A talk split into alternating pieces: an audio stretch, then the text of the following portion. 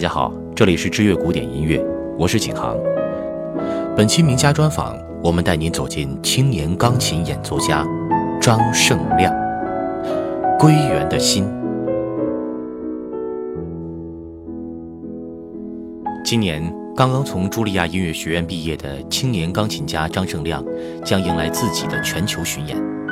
借此契机，我有幸登门拜访这位欲要启程，用自己的琴声。感动世界的年轻人。平心而论，张胜亮这个名字在国内乐迷耳朵里相对陌生，但提到牛牛，你的内心一定在惊呼：原来是他！没错，就是他。我出生在一九九七年，正值牛年，母亲便给我起了牛牛这个乳名。张胜亮这样解释：在国外，牛牛这个名字更容易被记住。所以，全球巡演时依旧会用牛牛来做宣传。不过，如今在国内，我更希望乐迷们记住张胜亮。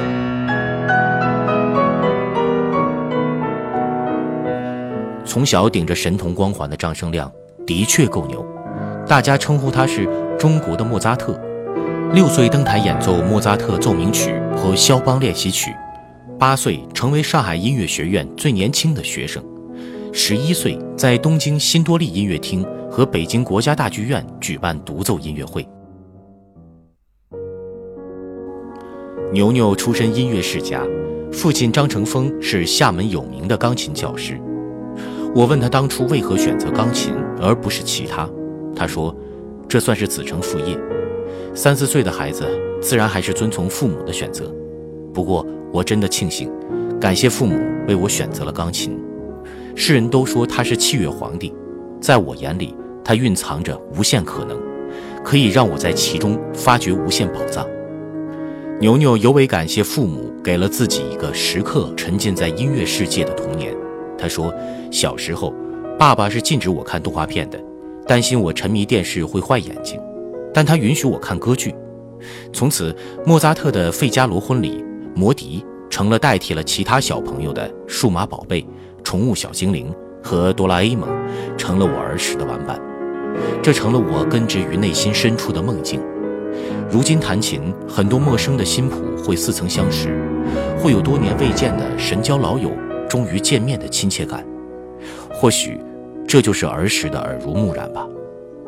我问他，钢琴从小陪你长大，有没有某个瞬间感到厌烦，甚至是想要离开他？牛牛说，自然会有。每个学琴的孩子都会有，我也不例外。那是在自己考上上音不久，看到同龄的孩子下课之后就能在操场纵情嬉闹，而我却依旧要坐在钢琴前面不停练习。我开始问自己，问身边的所有人，这究竟是为什么？为什么别的小朋友能玩，我却不可以？妈妈是这样做的，她允许我痛痛快快玩三天，三天之内可以一个音都不弹。但在三天之后，要我做出选择，究竟到底还要不要继续弹钢琴？要，就必须接受比以往更严格的训练；不要，就索性从此跟钢琴挥手告别，不再触碰。我真的疯玩了三天，到了第三天末了，我坐在钢琴前，要我做选择时，我对妈妈说：“我要弹琴。”我问她：“这是不是妈妈从小在培养你的契约精神？”有可能，但更多的是引导自己发现内心真实所爱。他说：“有时候你需要放空自己，回到起点，才能清晰想起当初为何出发，才能忆起出发时内心那份感动。感谢当年妈妈给我放的三天假，感谢那三天没有钢琴的日子。其实满打满算时间并不长，前前后后总共七十二小时。其实没到七十二小时。”我就已经开始想他了，我就知道自己离不开他了。有人遇见二选一时都会抛硬币，不是每次都可以获得正确答案，只是在硬币落下的一瞬间就已经知道自己想要的答案了。对于我来说，那次丢出的硬币落下时，用了七十二小时。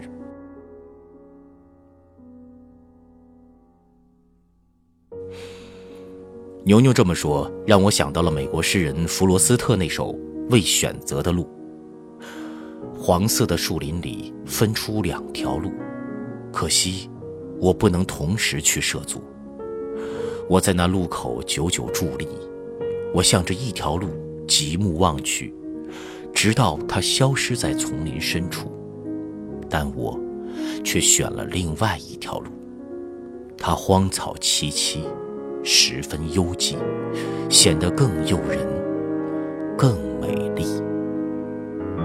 我问他，如果其他的琴童在疯玩三天之后，对妈妈讲我不弹琴了，那怎么办？他说。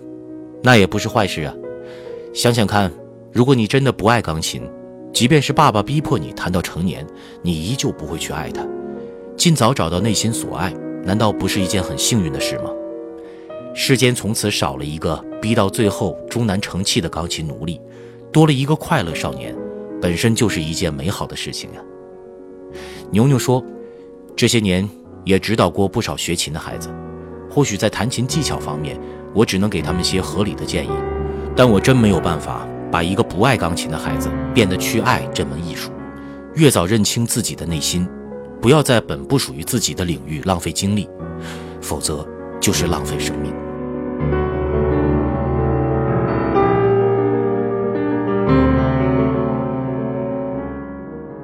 我问他，作为神童，你如何看待神童？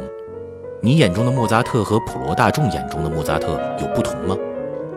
牛牛说：“我依稀莫扎特说过这样一句话：世人都视我为神童，却看不到我比任何人都努力。这句话特别触动内心。正所谓欲戴皇冠必受其重，配得起神童这顶帽子，就必须实现旁人眼中的奇迹，而且还得轻而易举地去完成。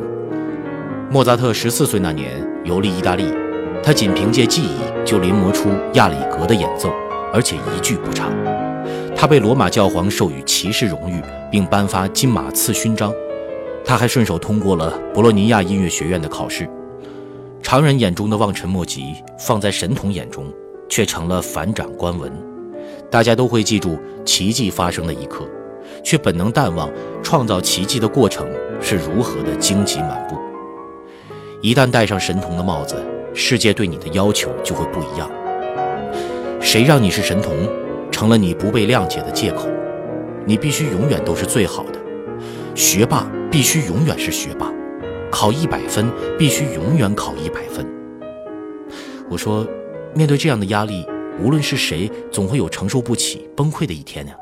他说，所以伟大的莫扎特才独一无二呀。我追问，呃，身负同样的压力，你怎么办？靠冥想，牛牛说：“这是我在茱莉亚音乐学院毕业前最后一堂钢琴课上，恩师陈宏宽教师给我的宝贵经验。我十岁起就跟随陈教授学琴，他是个颇为传奇的人。陈教授手指受过伤，是那种韧带断裂，严重到要告别演奏的伤病。但是后来他靠着冥想，神奇的恢复了。俗话说：小隐于野。”中隐于市，大隐于朝。其实，不论是小中大，还是野是朝，都不是目的，隐才是。隐是追求内心的平静。不论是打坐参禅，还是投身红尘，冥想就是归元，就是在回到内心的宁静。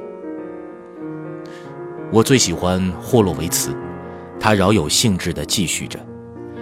遗憾自己没能早生几十年。没能亲眼见过他的现场，听那些有幸观摩的前辈老师们说，霍翁身材不高，即便上了年纪，颤颤巍巍坐在钢琴前面，几百人的舞台，上一秒还静如止水，第一个音下去就能动若风雷了。他怎么做到了？或许秘密在于他能始终保持一颗归元的心。如果额头终将刻上皱纹，我们能做的是。不让他刻上心头。我问他：“你眼中什么是归元的心？”牛牛说：“很简单，就是对美最直接、最敏感的反馈与赞美。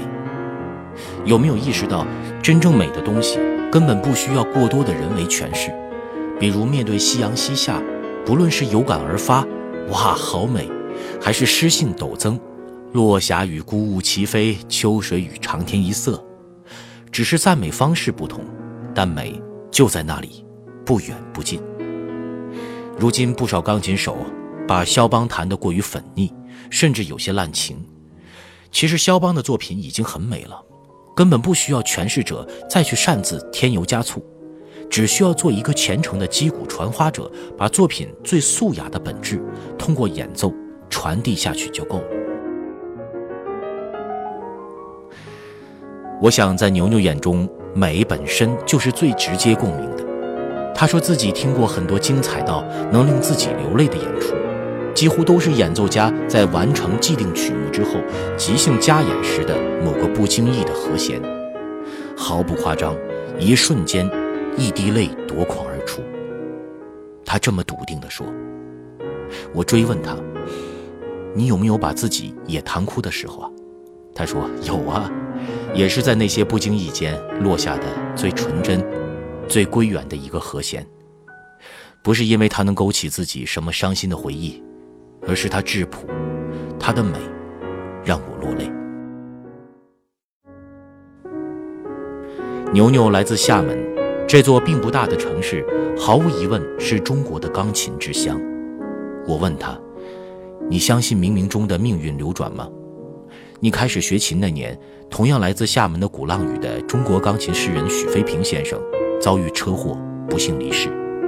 有没有一种感觉，冥冥之中的他把接力棒交给了你？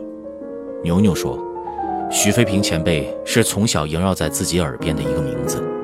许先生是厦门人的骄傲，厦门走出过很多钢琴家，比如许先生，比如刘世坤老师。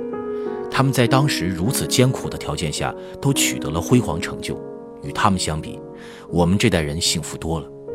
物质生活极大丰富，通讯手段如此发达，父辈们的旗帜交到我们的手上，我们有什么理由不去奋发图强，赶超前辈呢？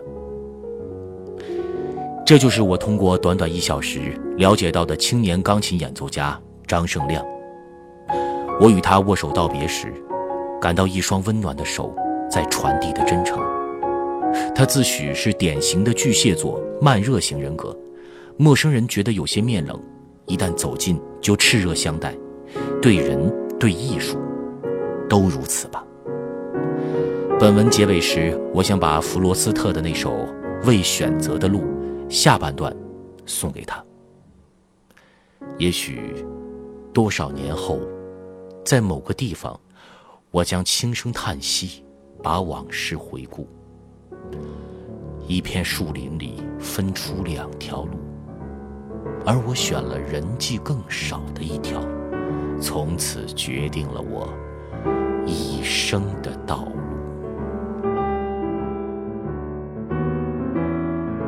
好了，张胜亮的音乐世界就为大家分享到这里，感谢大家的收听，我们下期再见。